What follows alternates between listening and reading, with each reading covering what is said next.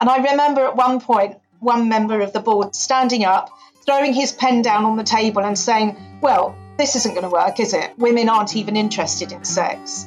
And I remember thinking, oh my God, that obviously says a lot more about his sex life than it does about my idea. Welcome to this brand new Lightbulb Moment episode brought to you in partnership with Dell Technologies who believe in shining a light on these life changing moments shared by incredible founders and entrepreneurs taken from my conversations of inspiration. It really is an honour to share their inspiration with you, and I hope their story impacts your own thinking as deeply as it has mine. Bow your head and let your eyelids close on down. Where we're going, you won't need to bring your frown. I spoke with the most celebrated woman in British business, Jacqueline Gold, founder of Ann Summers, in the midst of the first COVID lockdown. And ever since then, it made me ponder about how we all think that ideas of famous brands we know came neatly packaged, that somehow we had a secret formula. Far from it. Here I want to share with you how it's a messy old game that both Jacqueline and I have travelled. I temporarily went and worked at Ann Summers for work experience. And it certainly wasn't somewhere where I wanted to stay working because it had a real mm-hmm. male dominated uh, environment. The customers in store, I think they had about uh, four sex shops at that time. I mean, only 10% of women would go into the store. But I was invited to a Pippa Dee party. I don't know if anybody listening will remember Pippa Dee, but it's sort of a, a Tupperware style party. But Pippa Dee was like a closed party. I remember going to this party in my sort of mustard coloured mini, driving there and, and sort of climbing all these stairs to get to this sort of, it was in a high rise. And um, there was all these women squidged together on tiny sofas. And there I was at one point trying to draw a picture of my husband's meat and two veg on top of my head was one of the party games. And I was thinking, this is this is not quite how I imagined my career starting. But it, it, it, was where I got the idea of doing Ann Summers parties because the women at this party knew that I was uh, working at Ann Summers and saying, look, why don't you do Ann Summers parties? We want to be able to buy sexy underwear. We want to be able to spice up our sex lives, but, you know, we're too embarrassed to go into a sex shop. And I thought, wow, this is an amazing idea. So I tried a few parties myself. And I think it was the sort of first time women suddenly felt empowered because I had no men at the party. And there was also this sort of feeling of, hey, you know, I can sort of take a bit of control here in, in my sex life. So I then took this idea to my all male board. I was only 21 years old at the time. And, you know, I'd had no previous business training. And uh, I sort of walked into this room of grey suited men, middle aged men, I should say. And uh, I just talked through my idea, and obviously I was very passionate about it. And I remember at one point, one member of the board standing up, throwing his pen down on the table and saying, Well, this isn't going to work, is it? Women aren't even interested in sex. And I remember thinking, oh my God, that obviously says a lot more about his sex life than it does about my idea. And uh, respectfully, I carried on. And, uh, you know, I think it was just so alien to them because they've been so used to this being a, a male dominated world. And here I was coming along with something completely uh, radical. And, you know, I was very fortunate that they agreed to invest £40,000, which was a lot then, but not enough. And I, I, sort of started using that money to advertise in the London Evening Standard. Uh, and then I'd, I'd sort of get all my responses in once a week, and then I'd drive up to the Strand Palace Hotel actually uh, in London and talk about my idea to the group of people that would turn up. And it's it's been a, a fascinating story. If you listen to Conversations of Inspiration, you'll know that what I'm about to say is true that even the founders who've created some of the best known brands in the country didn't start their companies from a place of being where they expected to be, or having the highest level of education, or having enough finance to kick things off. This is the common denominator of all 160 of my guests, and Jacqueline is no different. How was she in a heavily male dominated environment, not being creative and dealing with sex of all things, but not just sex, but through the lenses of grey haired men? I mean, what? This was not where Jacqueline thought she'd be as a young woman aged 21. I didn't think I'd be setting up trestle tables in a cold town hall at the age of 24.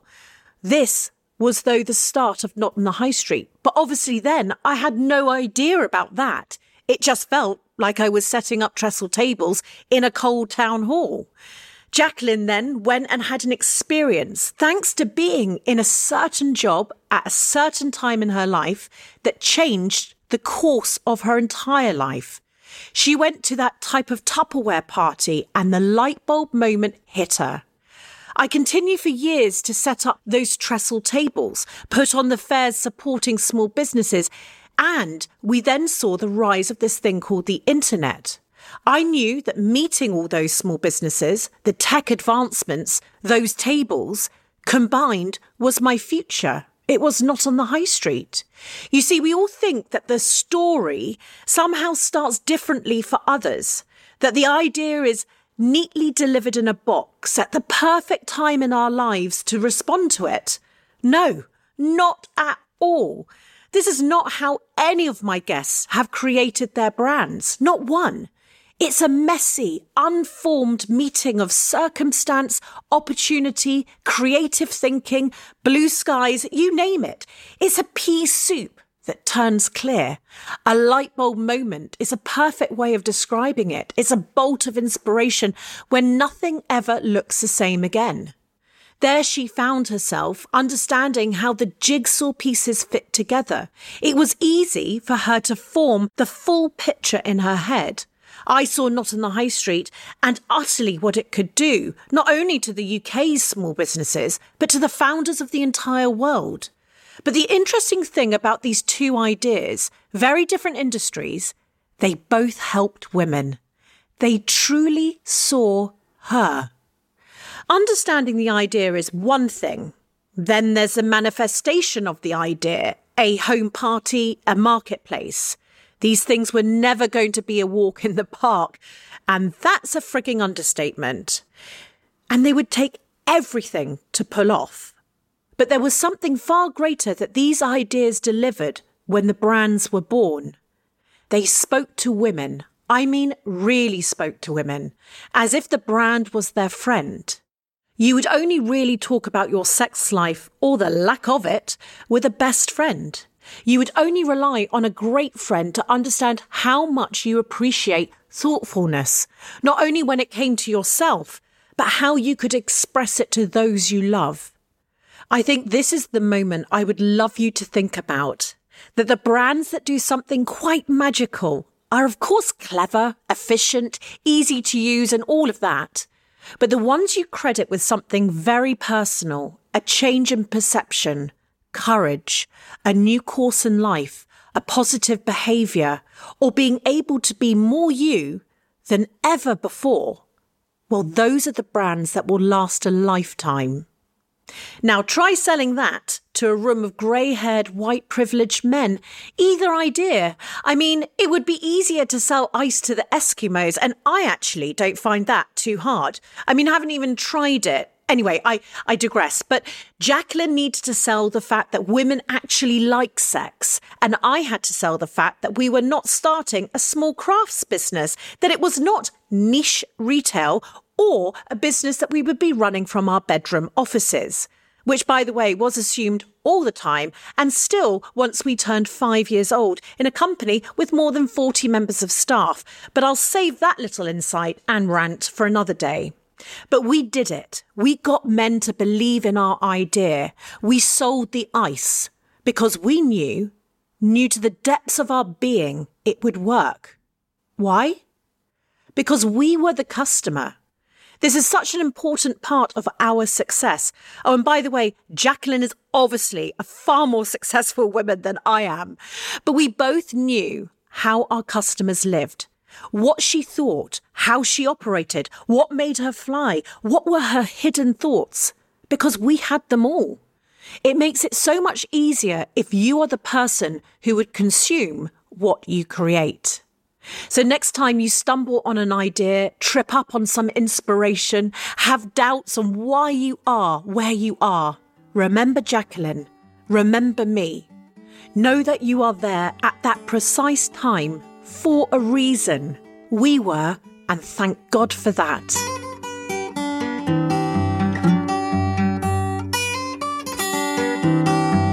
A big thank you to Dell Technologies who've brought us this episode today.